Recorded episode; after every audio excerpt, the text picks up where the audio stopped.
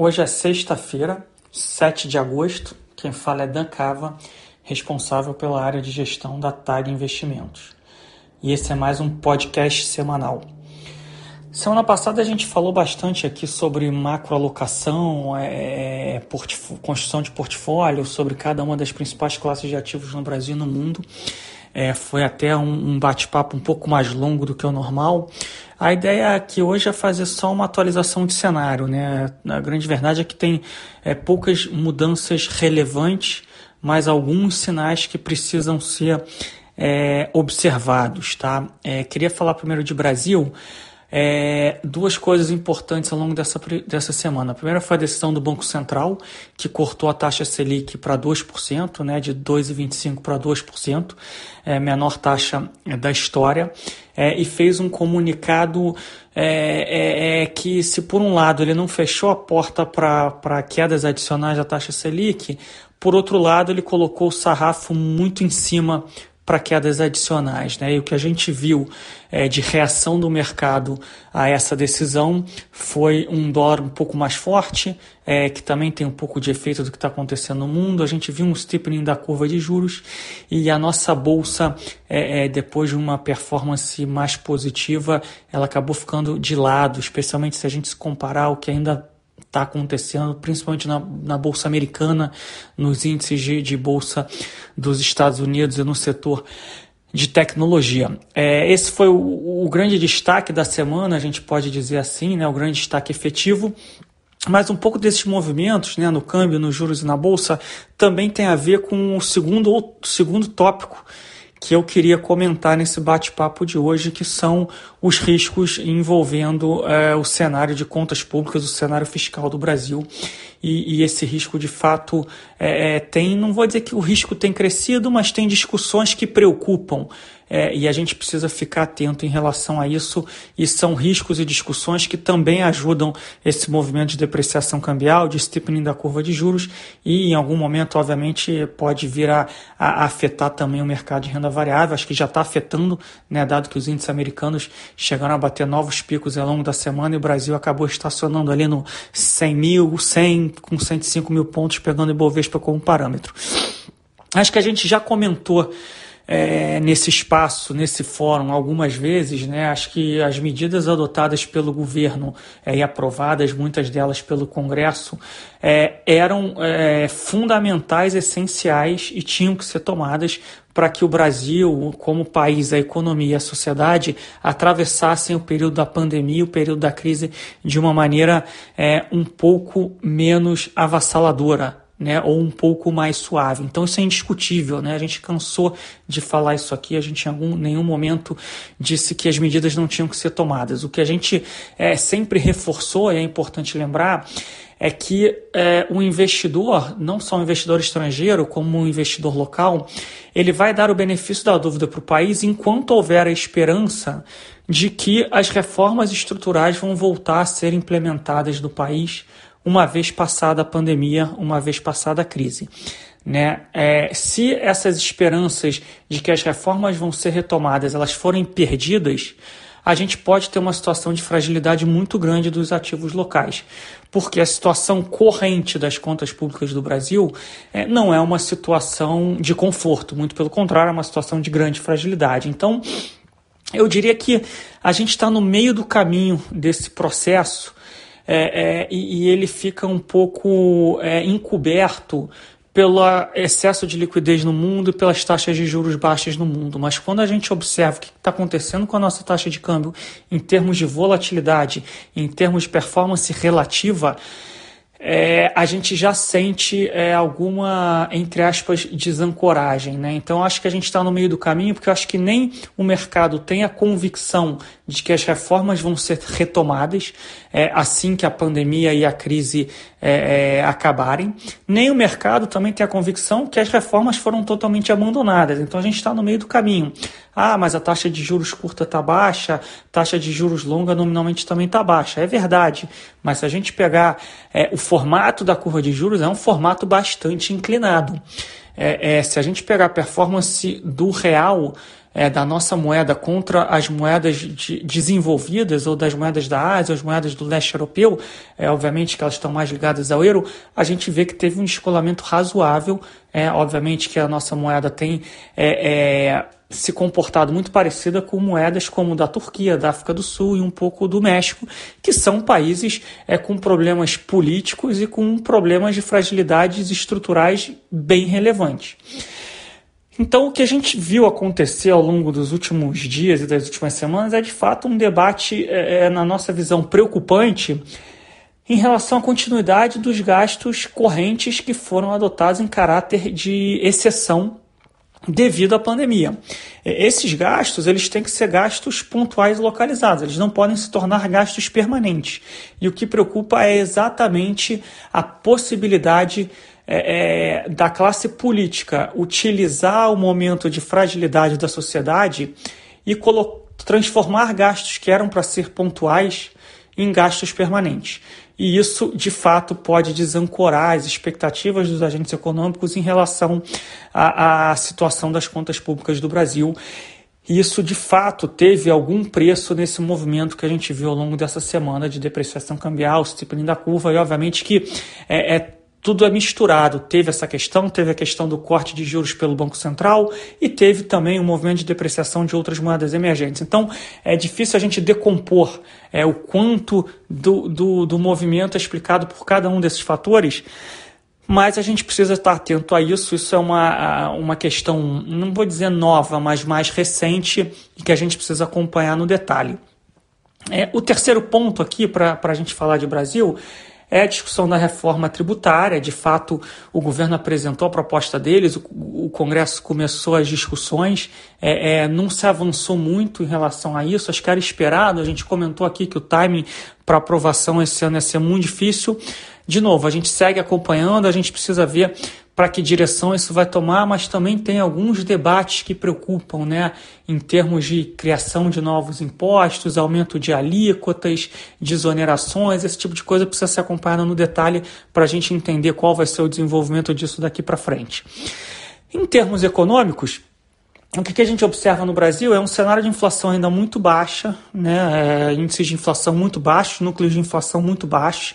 Tudo bem que se a gente pega os IGPs, os índices de preço ao produtor, a gente tem algum repasse cambial, a gente tem alguma inflação, era natural, mas quando a gente olha para o IPCA, para os núcleos, índices de difusão, difusões e etc., a gente vê um cenário corrente de inflação muito baixo. Né? O que a gente precisa entender é se essa inflação vai ficar baixa é, no horizonte relevante de tempo, que é o que o Banco Central acredita que vai acontecer, e que é o que os agentes de mercado estão achando que vai acontecer quando a gente pega as pesquisas focos, expectativas de inflação e afins. Do ponto de vista de crescimento, a gente continua a ver né, dados de maio, principalmente dados de junho, ainda bastante positivos, uma recuperação que, em formato de V, né, pelo menos nesse estágio. A gente comentou aqui já algumas semanas atrás de que isso iria acontecer mas que o, a grande dúvida era a partir de julho, né? Os dados de julho que a gente come, ia começar a receber em agosto, setembro, dados de julho e agosto, é, é, como é que ia ser a acomodação dessa recuperação? A recuperação vai continuar, de fato, ela continuou em julho tão robusta e, e, e, e, sólida como foi ali em maio e junho, ou a gente teve algum tipo de acomodação? Né? Acho que é, é, não só no Brasil, mas como no resto do mundo, os pacotes fiscais que foram implementados têm sustentado o consumo. Isso é inegável.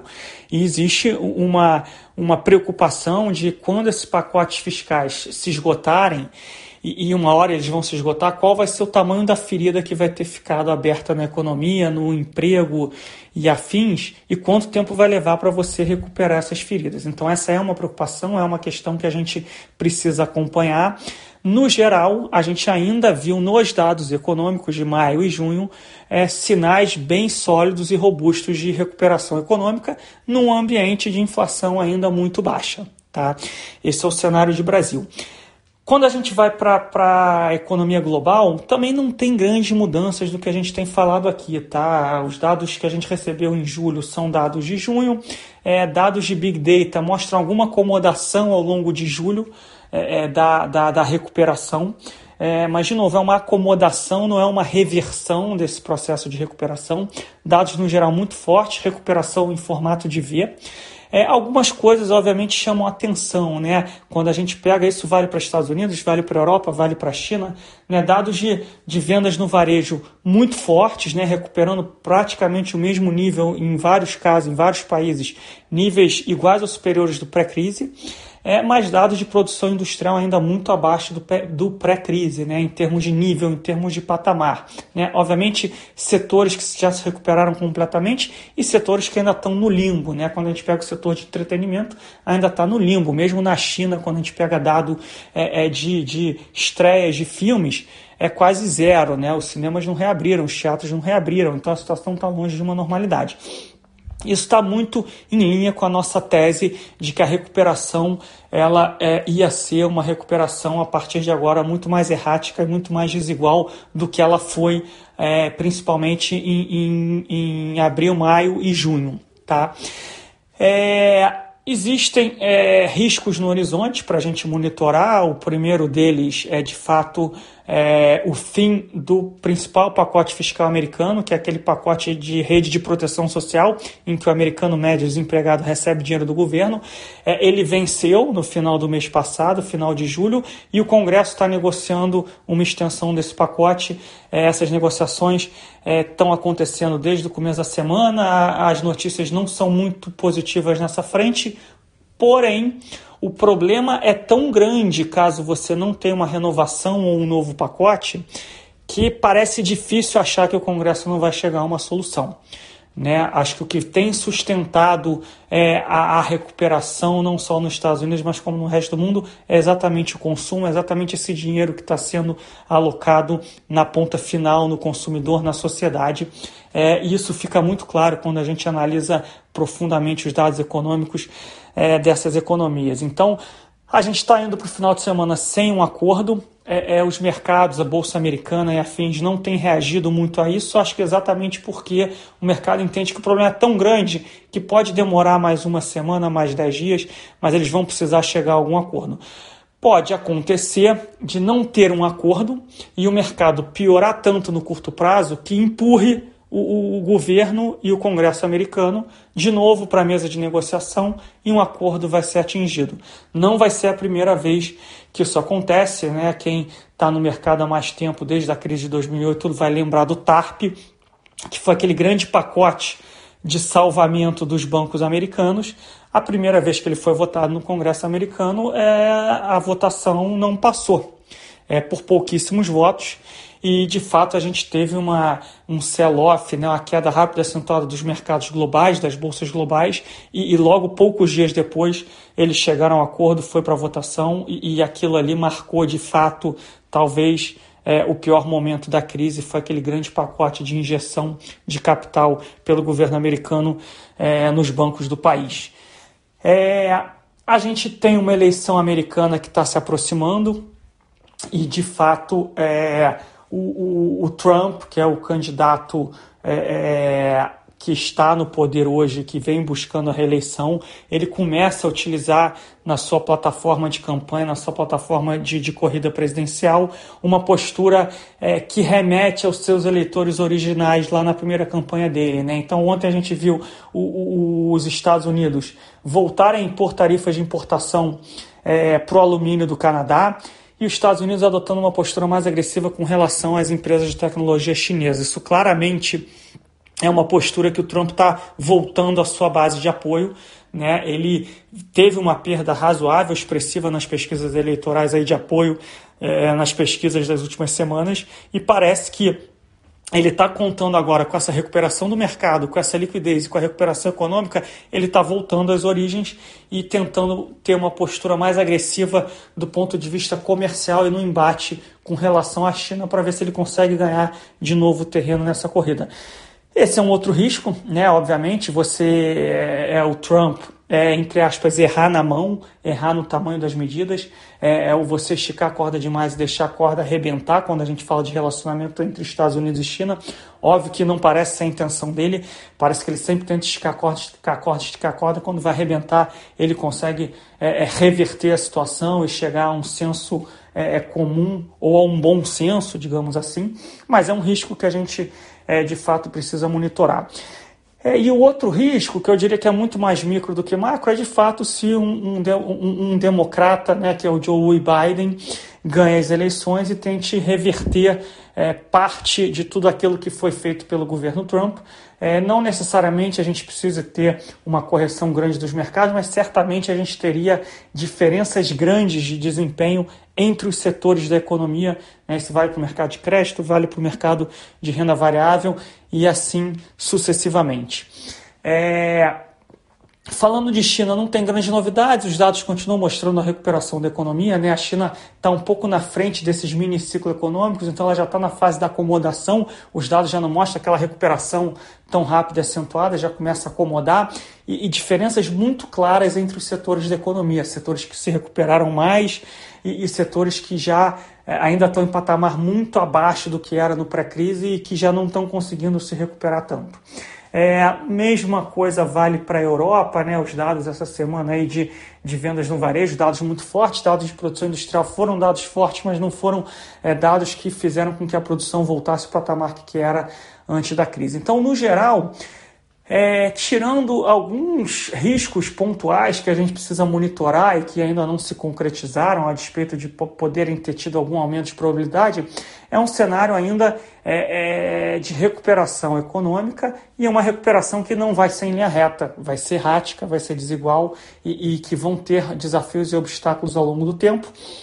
Em termos de mercados, é, de novo, liquidez global abundante, né? por mais que a gente é, é, tenha, é, continue vendo diferenças de performance entre os classes de ativos, no geral todos já estão, é, em bolsa, renda fixa e, e, renda fixa, crédito privado, é, já estão em níveis próximos ao que era antes da crise. Né? Alguns subiram mais em maio, junho, outros subiram mais em julho. Enfim, tem diferenças, mas é todos na mesma direção e em magnitudes semelhantes. Né? Uh, preocupa algumas classes de ativos em níveis de, de preço e valuation em posição técnica é, é, ruins. É, não necessariamente isso quer dizer que o mercado precise cair ou vá cair, mas é uma coisa que merece atenção. Algumas classes de ativos andaram muito, estão com valuations pouco triviais. Alguns fluxos para algumas classes de ativos, para algumas regiões, foram muito grandes, muito fortes. Mas, no geral, são pontos de atenção e não mensagens de todo negativas. Né? É, era um pouco isso, não tem novidades é, extremamente relevantes no cenário, algumas pequenas atualizações que a gente fez aqui. Em termos de macroalocação, acho que continua valendo o nosso comentário da semana passada, então quem não teve é, é a oportunidade de ouvir, é, acabou ficando um pouco mais longo do que o normal, mas acho que a gente conseguiu passar classe de ativo por classe de ativo, falar um pouco de preço, valuation, assimetria de cada uma dessas classes de ativos no Brasil e no mundo e de como a gente está se posicionando naquela classe de ativo. Queria desejar a todos um bom final de semana, é, um bom descanso e agradecer a audiência de vocês é, mais essa, mais essa semana. Um grande abraço.